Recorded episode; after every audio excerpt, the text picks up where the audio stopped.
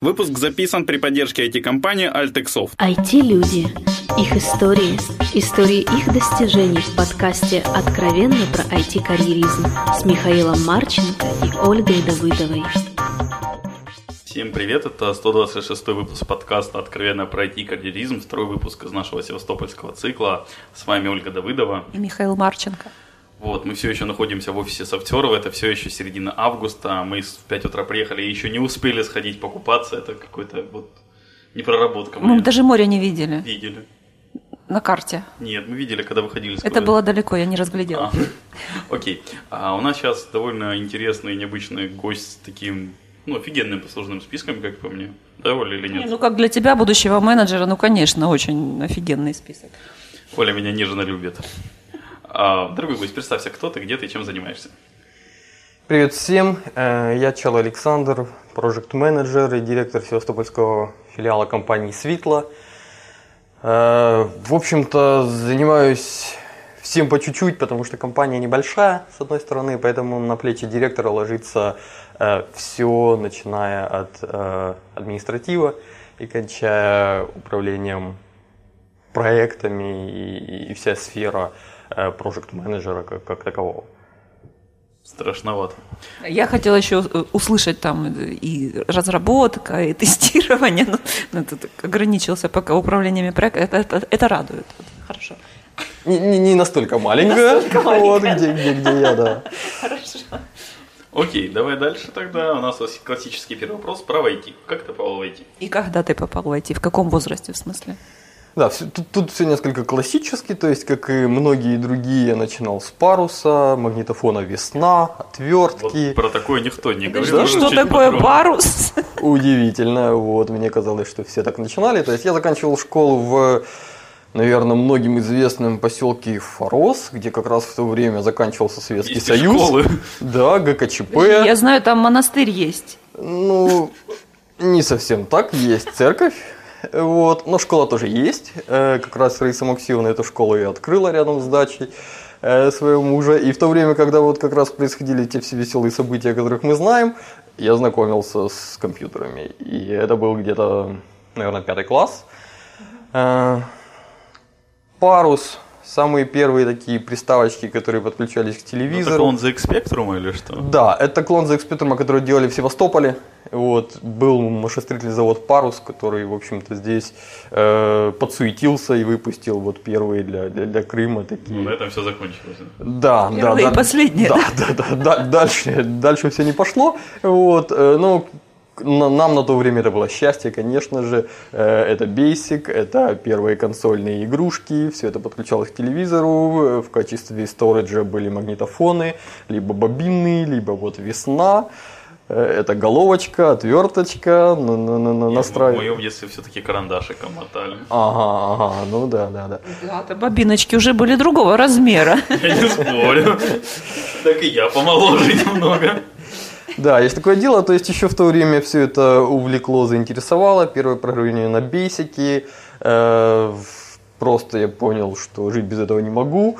Появились первые x86, э, наверное, классе в восьмом приехали в нашу школу, первые уроки информатики. Причем как-то так интересно совпало, что ответственного за это дело поставили преподавателя по допризывной подготовке. Опачки. Интересный такой финт ушами. Да, да, интересный финт ушами. Он тоже этого не понял, потому что он увидел компьютер первый раз в жизни и сказал, кто-нибудь из вас, ребята, что-нибудь знает об этом. Вот. Я проявил активность и сказал, да, давайте я буду всем этим заниматься. Преподавателем был ты. Да, он, он обрадовался, говорит, давай я буду сидеть, ты будешь рассказывать. Сначала говорит, все я это... буду контролировать. Да, ты, говорит, сначала все собери, чтобы оно заработало, вот, а потом, говорит, расскажи что-нибудь этим Шикарно. балбесам. Вот, подходы у него были уникальные, то есть, например, не знаю, там, э, разговоры в классе, 20 отжиманий. Вот. Отличный есть, подход, да, правильный да, да, и здоровый. Есть, да, это, внимание, это уроки информатики. Да, да, вот именно, прошу, прошу. Оль, как, понимаешь, это вообще правильный подход. Один мой знакомый тренер по КТ говорит, нечего делать, скучно, отожмись 10 раз. И полезно, и не скучно. Я думала, IT как-то иначе начать. Я, я, поня... я ничего не знала про IT. Боже мой, спасибо SoftSearch, что пригласили нас в Севастополь. У меня просто глаза открываются. Ой, нам за это проговорение не заплатили, ты что лишний раз? О, все, вырежем. Вот, то есть так все интересно начиналось, э, дальше уже более-менее стандартно. То есть э, закончил школу и решил дальше связать свою жизнь с IT, поступил в ближайший технический вуз. В принципе, в Крыму самый сильный вуз это вот Севастопольский национальный А ТНУ технический нет? университет. ТНУ больше ориентирован на математику, и вот именно такой базы айтишной как таковой там нет. Математики выходят действительно сильные, прикладные математики, потом они часто переквалифицируются действительно в программистов, но вот именно СИВНТУ у нас такой базовой школой является. Ну, то есть туда и- образование действительно было практически полезное?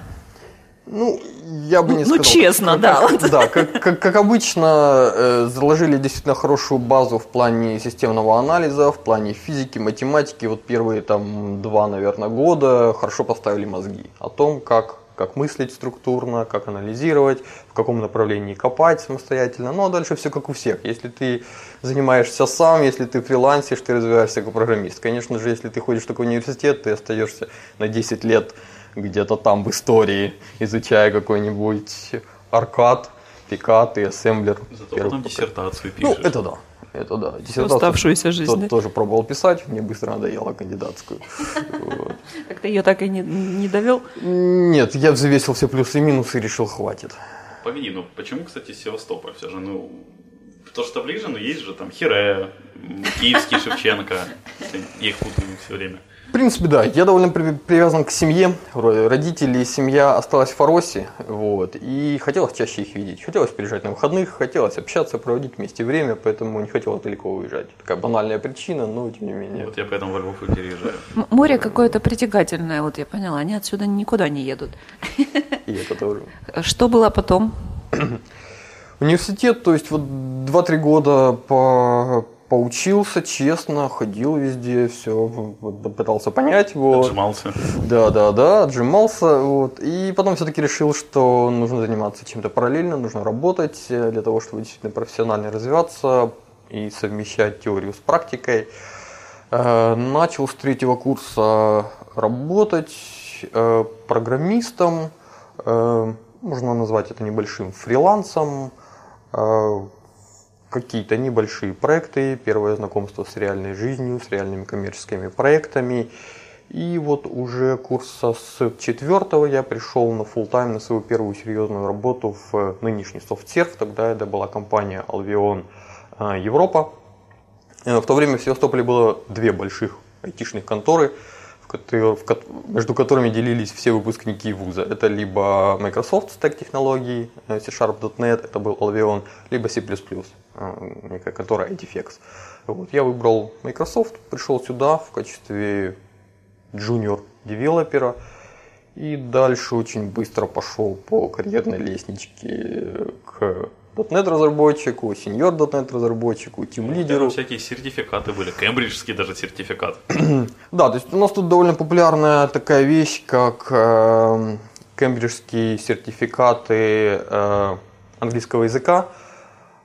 Они популярны в- по какой-то причине в Украине в двух местах, в Киеве и Севастополе. Не знаю почему, но вот именно э, вот эти ребята из Кембриджа приезжают для сертификации ребят. Э, в Севастополе, в Киев две сессии проводятся э, зимой в конце года и летом. Это действительно хорошая возможность эм, поставить какую-то планочку э, в плане обучения английскому, ее достигнуть и получить какую-то корочку более-менее серьезную. И я ее для себя поставил, достиг и, в принципе, доволен, потому что не секрет, да, что в IT это важно, а особенно я все-таки стремился в Project Management. Корочки или английский? Важен английский, но вот этот вот э, сертификат хорошая планочка, которая как, как, как цель, которой интересно идти. Просто как измеримое что-то, Да, я да, так подозреваю. да. То, что можно пощупать, потому что, к сожалению, часто э, ходишь, тебе это надоедает, есть море солнца девушки, ты начинаешь немножко подзабивать, да, мотивация начинает страдать, и часто английский не доводится до какой-то точечки. И вот, э, вот эти сертификаты, они достаточно серьезные и достаточно интересные для того, чтобы к ним стремиться. А почему в Project Management ты решил? Да, то есть вот я начал пробовать себя как девелопера, в то же время пошли разные вот сертификаты по Microsoft, это MCP-шные программы, сейчас они немного по-другому называются, по-моему. VP, наверное, сейчас это. Да-да-да. И я попробовал, у меня это, в общем-то, получалось, наверное, потому что руководство меня оценивало, да, я как-то рос довольно быстро, но я понимал, что это не мое. Вот не было такого подрыва, который должен быть у программиста, когда он пишет код. Когда он садится и не, потоке, да? Да, и не замечает ничего и никого, и колбасит сутки, и встает А, счастливый. а ты так-то, девушки, море, да, Да, все-таки да, приходилось отвлекаться. Монастырь. Да, да, монастырь Там тоже церковь. были мысли, да. Но, э, тем не менее, я понимал, что это не мое, не приносит такого удовлетворения, которое бы хотелось, и даже если это получается, не хочется себя напрягать. Вот. Поэтому, вот поработав на позиции .NET Team лидера, я понял, что именно организационные моменты или моменты управления мне по душе больше, и меня это получается лучше. Поэтому выбрал вот стезю Project Management. И ты выбрал МГУ. МГУ. Да, в тот момент я решил, что нужно получить какое-то базовое управленческое образование, что вот я поучился в техническом вузе, э, сделал определенные выводы. А Интересно поучиться в нетехническом, возможно, там что-то по-другому, возможно, это что-то мне даст. И я пошел параллельно с основной работой на там, какая-то форма вечернего образования, то есть э, триместр начитываются лекции, потом две недели сессии, как, как обычно. Это была экономика и управление предприятием в Черноморском филиале МГУ, здесь у нас в Севастополе. Он довольно красивый, считается модный. Сюда действительно приезжают преподаватели из МГУ читать и, курсы, принимать экзамены. Я туда пошел и, честно говоря, разочаровался. То есть МГУ уже не торт. То есть московский, московская бизнес-модель не твое, да? Э, У них очень сильная математика. Действительно, преподаватели математики очень сильные, это их конек. В плане управления у нас, к сожалению, было не так много преподавателей из Москвы. Э, Больше преподавательского состава было эм, не такого сильного. местного. Да, местного, причем не, не, не, не- самые сильные, к сожалению, ребята. И все это сводилось просто к чтению совместно книжки, вот, которую они открывали. Вслух? Да, да, да. Обсуждение.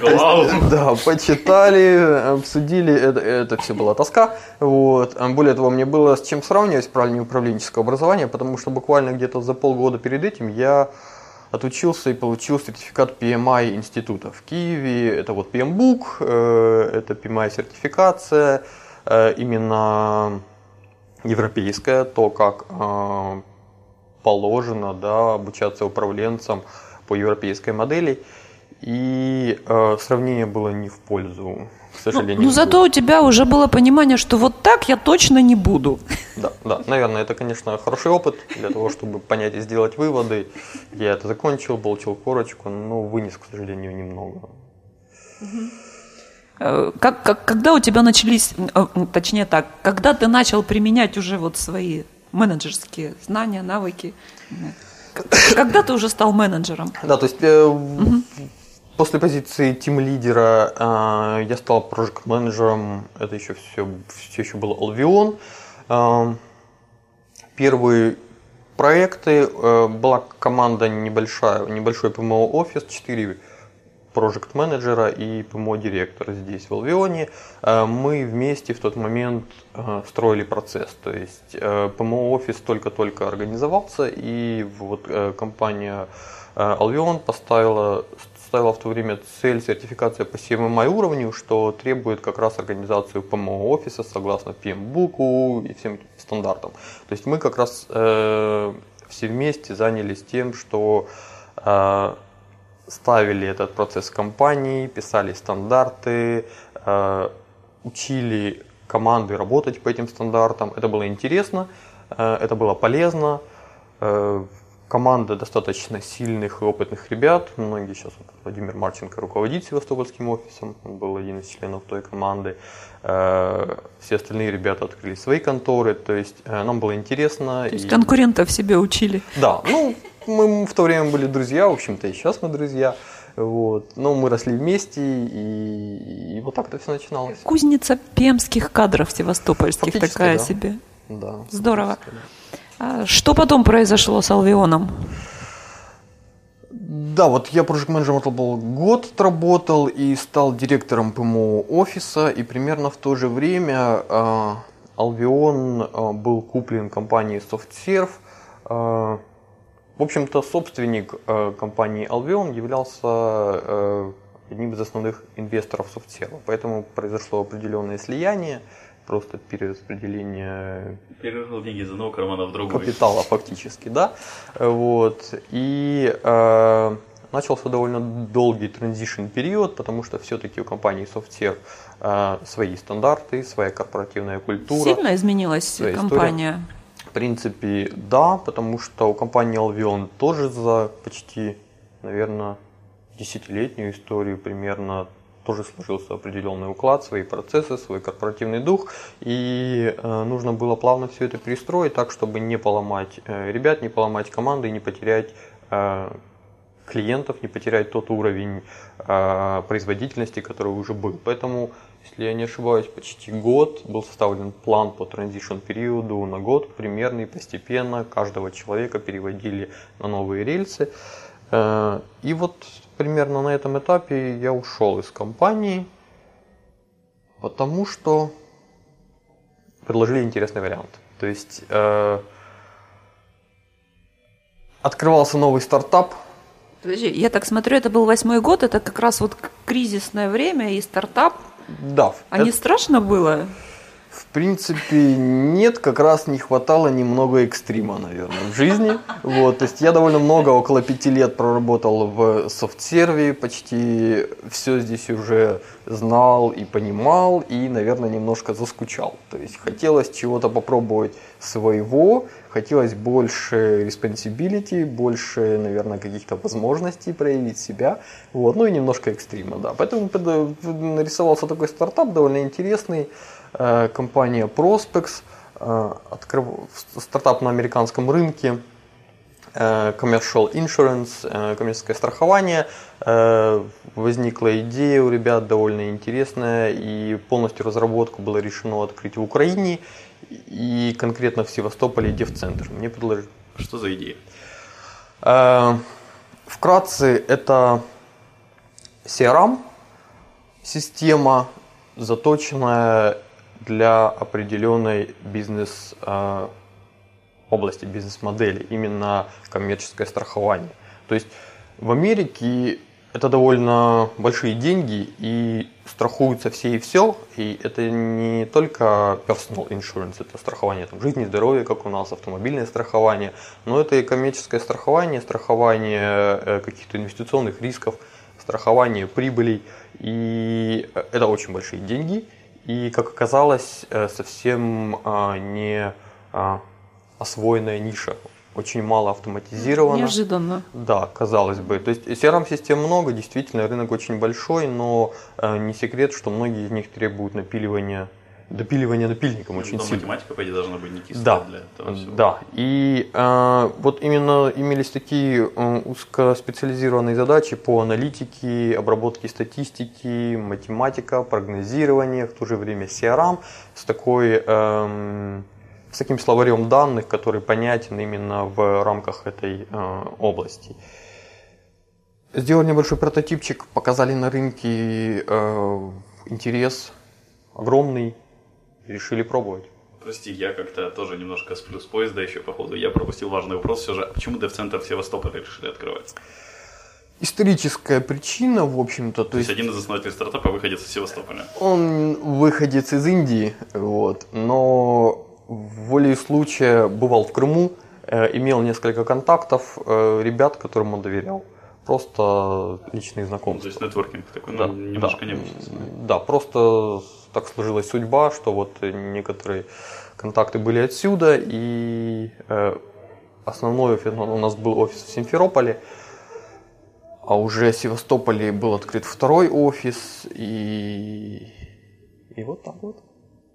Чем ты там занимался? То есть мне поручено было все с нуля, э, не было ничего, нужно было в Севастополе э, открыть э, офис, начиная То есть ты был этим контактом. а- административа. В Симферополе был э, другой директор, вот, который был первоначально, он уже нашел меня, и мы как бы нашли друг друга, да. Вот. С нуля найти офис, набрать людей, организовать команду, весь административ, закупить железо, настроить это железо, просто все. А можешь вот рассказать, вот в чем именно драйв? То есть перечень задач громадный. Я просто сама такими вещами занимаюсь уже не первый раз. Вот хочу от другого человека услышать. Вот что в этом хорошего? Это же головняк круглосуточный. Вот Благодарности минимум. от кого? Это да, ну для меня это был своеобразный челлендж, то есть э, действительно задач много, раньше я ими не занимался, хотелось испытать себя, э, попробовать э, и доказать себе, что я это смогу, и, э, скажем так, э, ощутить, что вот действительно что-то работает, что я сделал. Моё. Вот оно, да, вот оно мое, вот оно приносит какой-то ощутимый результат. Эм, Вот эти ребята, которых я нашел по крупицам, которых я собрал. У нас в Севастополе довольно, в общем-то, небольшой айтишный рынок, и специфика в том, что многое крутится на личных связях. Вот как мы все начинали с Лавиона 10 лет назад, так, в общем-то, и сейчас ключевые ребята знают друг друга лично. И весь рынок крутится вокруг этих ребят, и все новые даже Ты написал вообще структуру всего украинского рынка почти. И в Харькове что-то близкое, и в Киеве конкретно. Ну, все-таки, то есть, Там просто круг больше и все. да, круг, круг все-таки больше. То есть, если в Киеве рекрутер может получить там 10 резюме на открытую вакансию, то у нас он получит одно, и то он должен его сам пойти и выдрать у человека, который где-то уже работает. Просто так никто резюме не пришлет. То есть, рынок намного уже, и, и с этим связана специфика. Э, Я этот рынок хорошо знал и знал э, очень хороших ребят, с которыми мне хотелось работать и работать э, так, как захотим мы, а не так, как диктовала, например, какая-то другая компания. И вот это было интересно.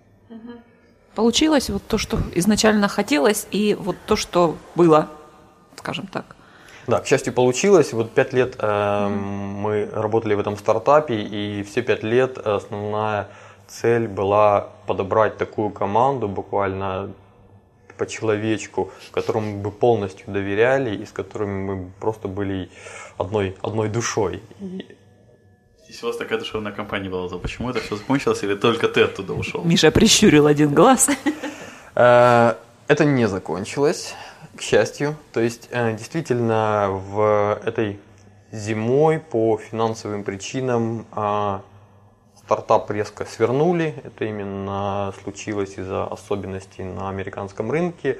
Э, Они вынуждены были приостановить активную разработку.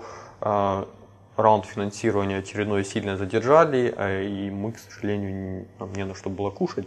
Вот, поэтому оставили буквально один-два человека на поддержке продукта до прихода нового раунда инвестирования.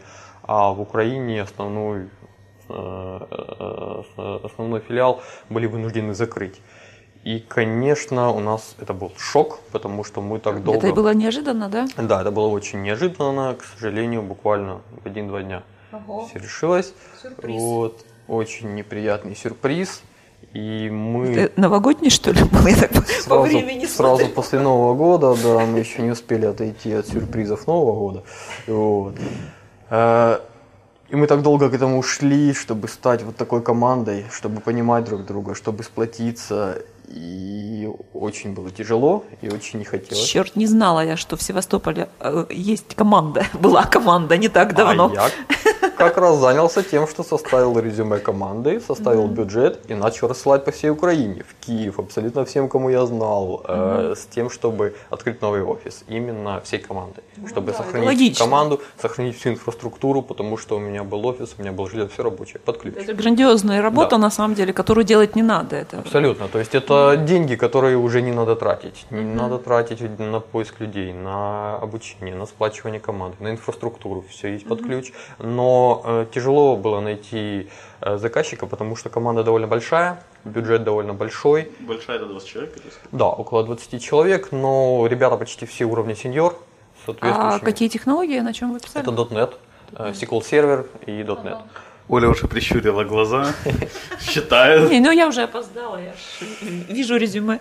Да, я общался со многими киевскими конторами и с нашими тоже, вот с Софтсервом в том числе. То есть довольно больш- большой бюджет и э, найти такой проект крупный, который бы потянул сразу всех, потому что мы были категорически против распадания. Конечно, многие были готовы взять нас, раскидать по проектам, и все, мы перестали бы существовать как команда. Э, Для нас это было недопустимо, и мы упорно сидели без работы в офисе и во все концы кидали ключи. Это было тяжело. потому- Доплачивали, чтобы ходить в офис, да? Потому что нам никто не доплачивал, да, мы, мы сами фактически платили аренду, сидели без зарплаты, зима, месяц-два, вот, всем хотелось очень кушать, вот, э, ну, у всех семьи, и нам улыбнулась удача в виде Светлы, которая фактически в последний день, когда мы решили, вот этот день мы еще пробуем, не получается все. Вот. И получилось, э, ребята согласились э, взять всех нас буквально, Супер. абсолютно, и у них даже еще не было на тот момент проекта,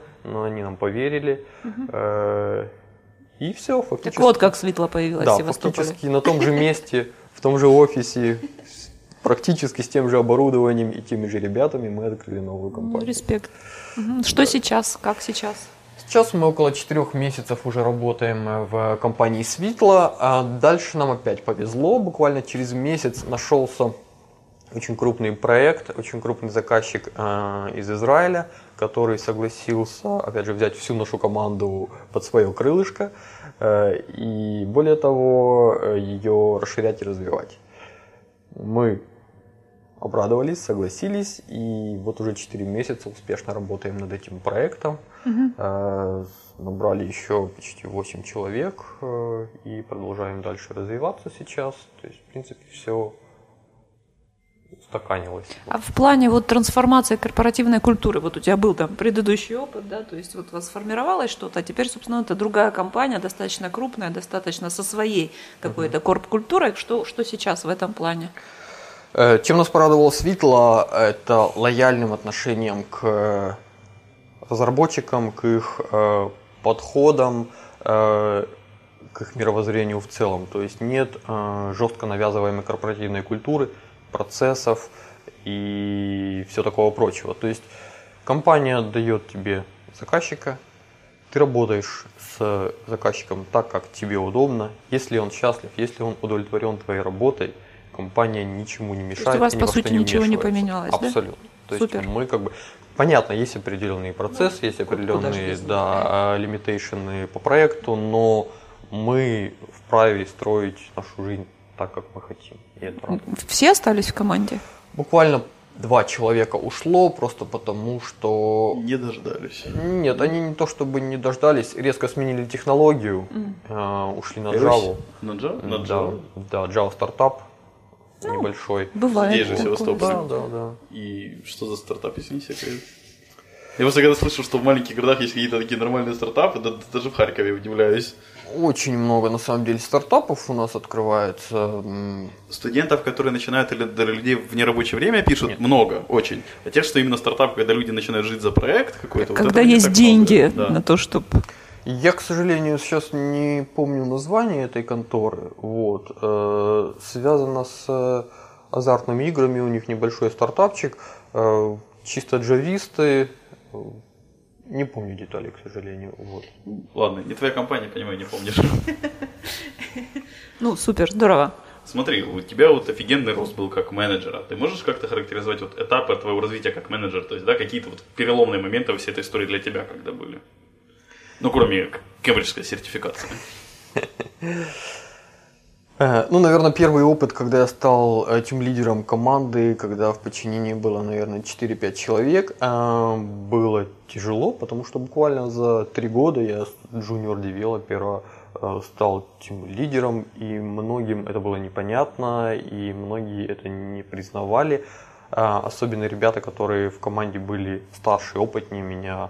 Был у нас разработчик, ему, наверное, тот, наверное, 45, может 50 лет было. Что какой-то вот этот пацан в два раза Да. меньше меня будет не говорить, что делать. Да, как это так? Вот. И, конечно, это стоило определенного труда найти правильные подходы ко всем членам команды, чтобы команда продолжала комфортно работать и э, не воспринимала меня как выскочку и директора, а воспринимала просто как человека, который помогает работать эффективнее. Вот это, наверное, был первый переломный этап. А дальше, а дальше, наверное, можно процитировать известный фильм «Москва слезам не верит», да?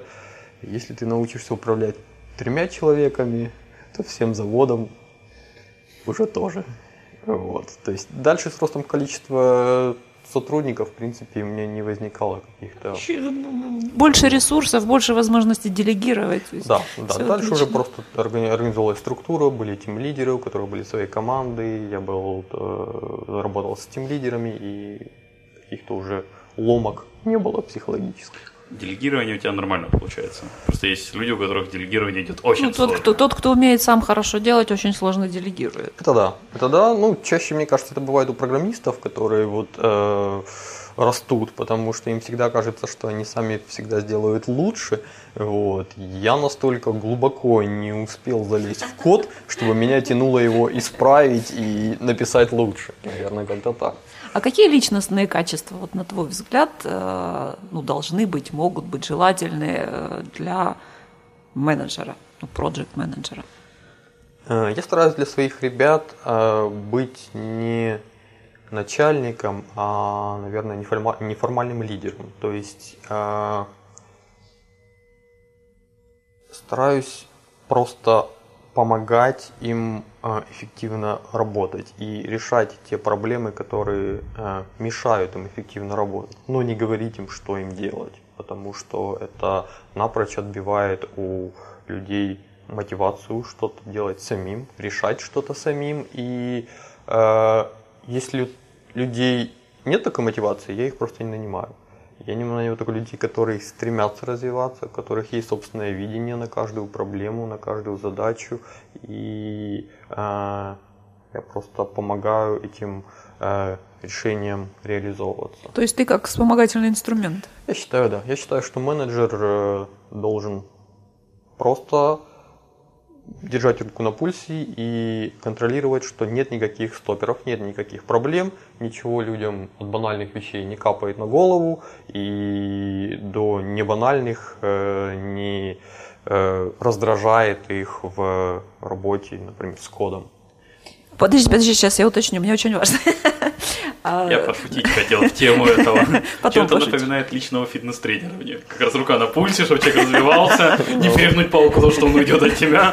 Э, Мне вот в твоих словах услышалось, поправь, если я не права, что ты как бы за всем процессом наблюдаешь несколько со стороны, и, может быть, сверху, то есть ты обозреваешь как бы всю ситуацию, не проникая очень глубоко вовнутрь чего-либо. Отчасти да, я вмешиваюсь только тогда, когда есть проблема. Я стараюсь не лезть во все детали, не ходить и не контролировать, кто что делает, а, если у него все хорошо. Если возникают проблемы, либо я ее увидел, либо мне они сказали. А опять же, я стараюсь э, все эти годы делать так, чтобы люди не боялись говорить о проблемах, о любых проблемах. И знали, что я за них не буду наказывать, не буду ругать, я только помогу ее решить. И это получилось, и это хорошо. Я просто сижу и жду, и слушаю.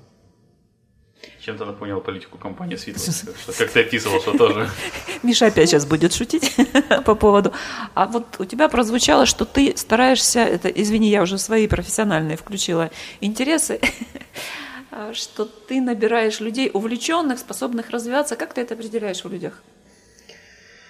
Ну, вот А, пришел Я не сторонник человек, которого... каких-то формальных тестов. Они, конечно, были во всех компаниях. Есть и в Светле, были и в Проспексе, и, они определяют фактические умения решать такие-то, такие-то программерские задачи, решать логические задачи. Все это хорошо, окей, замечательно, но э, именно энтузиазм и эту искру, э, на мой взгляд, можно определить просто в обычной беседе, вот так с глазу на глаз. А как ты это вот, И ну, как она, ты ее она, видишь? она, она свободная абсолютно, и она э, может отличаться от человека к человеку. Если будет вот такой стандартный список вопросов из Гугла, ты это не поймешь. Вот. А э, нужно быть немножко психологом, наверное, сесть с человеком, попытаться его расслабить и услышать его.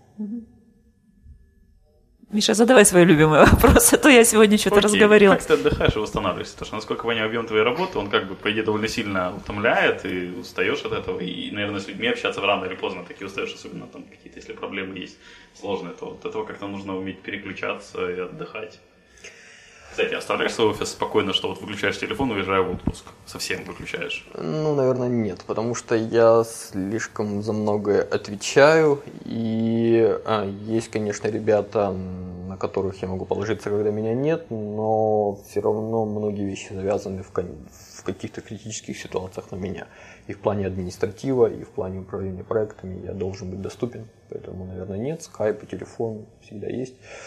А, по поводу расслабления, это спорт, если я не занимаюсь регулярно какими-то физическими упражнениями, я начинаю чувствовать, что э, мне становится хуже и хуже физически, я, я не, не могу Чем, работать. чем меньше физически занимаешься, тем больше физически устаешь, да? Да, да, как это не, не парадоксально звучит, да, но это так. Вот, и это должно быть постоянно. Это хороший мотиватор, как только ты забиваешь, ты чувствуешь, что, что тебе хуже. И второе, это, наверное, просто общение с семьей. У меня маленький сыночек два года, жена, я люблю проводить время с ними, я действительно отдыхаю с ними. А куда вы ездите отдыхать? У вас море вот на работе, собственно. Это так только кажется, к сожалению, в радиусе 50 километров от Севастополя купаться нельзя. Вот, и даже подходить нельзя, потому что состав той воды, которая есть только для приезжих, подходит, вот для вас, например. Вот. Не-не-не. Мы подготовились. Э, Шучу. А, То есть вы выезжаем за город на природу, на какие-то пикники, да просто проводим банальное время дома в кругу семьи за какими-то домашними обязанностями. Это тоже, это тоже позволяет отдохнуть и расслабиться. Отлично. Я, я засыпаю. Миша Sorry. заснул, по-моему, да. Все. Хорошо. Тогда любимый Олин вопрос. Хорошо, мой любимый вопрос. Э, Планировал что-то дальше? Вот э, я так поняла, что для тебя это норма ставить для себя какие-то планочки, что-то такие. Что, что, какая следующая планочка, ступенечка, что? Еще, наверное, пока не успел поставить планку. После последней революции, которая А. случилась три месяца назад, я немножко был выбит из колеи, и только сейчас более-менее все начинает налаживаться, как- когда мы действительно стали спокойно работать и э, не, не- не беспокоимся о том, что будет завтра. Поэтому должно, наверное, пройти какое-то время, пока я приду в себя и пересмотрю. план. Планочка прийти в себя. Да, Пока да, есть да. чем заняться. Да, сейчас да. вот процесс становления и, э, и на проекте, и становления офиса – это первоочередная задача. Фактически он уже завершен. И дальше, да, надо будет ставить какие-то следующие цели, пока еще не успел. Теперь мои любимые вопросы. Посоветуй две книги нашим слушателям. А, боюсь показаться банальным, но тем не менее. Первая книжка Стивена Кови «Семь навыков эффективности людей». Она не айтишная, но это книжка, которая действительно помогает жить, на мой взгляд. А, В ней изложены жизненные принципы, которые, мне кажется, должны а, быть э, присущи каждому человеку, каждому человеку, по крайней мере, в нашей христианской культуре. И книжка примечательна тем, на мой взгляд, что она помогает, она не просто озвучивает эти принципы, эти принципы озвучены везде много раз, начиная от Библии много лет Ничего назад. революционного Да, и нет. кончая всем остальным, но она позволяет э, научиться жить по этим принципам. Именно в практическом смысле этого слова. Применять их каждый день, э, не бояться проблем, которые немину- неминуемо будут, э, когда ты будешь жить в нашем социуме, потому что в социуме да, хочется играть. Волей-неволей, каждый день хочется играть в какие-то игры, это тебя затягивает, и очень тяжело от этого порой отойти. И вот мне кажется, что эта книжка помогает э, это сделать. И вторая? А, вторая книжка, наверное, будет художественная. Это Умберто Эко «Имя Розы». А, книжка очень неоднозначная. Э, На поверхности это просто детектив, который ты читаешь, следишь за твистом сюжета. Э, Немного глубже это исторический роман с довольно интересными теологическими рассуждениями. И, Тамплиерское что-то? а, это э, э, истории орденов, их взаимоотношений, действительно. А, И если копнуть немного глубже, это очень а, глубокая философия и культурология. И вот как раз копание на третий уровень наиболее, наверное, интересно, но не очень легко это сделать. Я ее читал много раз, но каждый раз Вот я удивляюсь. только хотела сказать, что, наверное, надо будет ее прочитать как минимум три раза, чтобы на третий уровень копнуть. Не хочу советовать э, айтишные книги стандартные, все наши, наверное, слушатели читают Хабр и знают наизусть и цели, цель 2 и все остальное. Тут... Это айтишная книга считается? Подожди, а нам советовал кто-нибудь цель? Э, По-моему, Юра Сильвестров. один раз, да.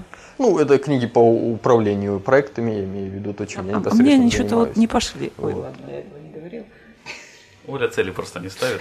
Вот. И давай тогда самое последнее. Пожелай что-то хорошее нашим слушателям. Э, Всем прежде всего здоровья. Здоровье само по себе не придет, над этим нужно трудиться, к сожалению, в настоящем мире. Поэтому трудитесь, не забывайте об этом и ставьте себе цели каждый день, каждую минуту. Поняла, Оля? Большое спасибо, Саша, что пришел и пообщался с нами. Большое спасибо слушателям, что слушали нас. Все вопросы и пожелания мне на почту шами13 собака Всем спасибо, всем пока. Пока-пока. Откровенно про IT-карьеризм с Михаилом Марченко и Ольгой Давыдовой.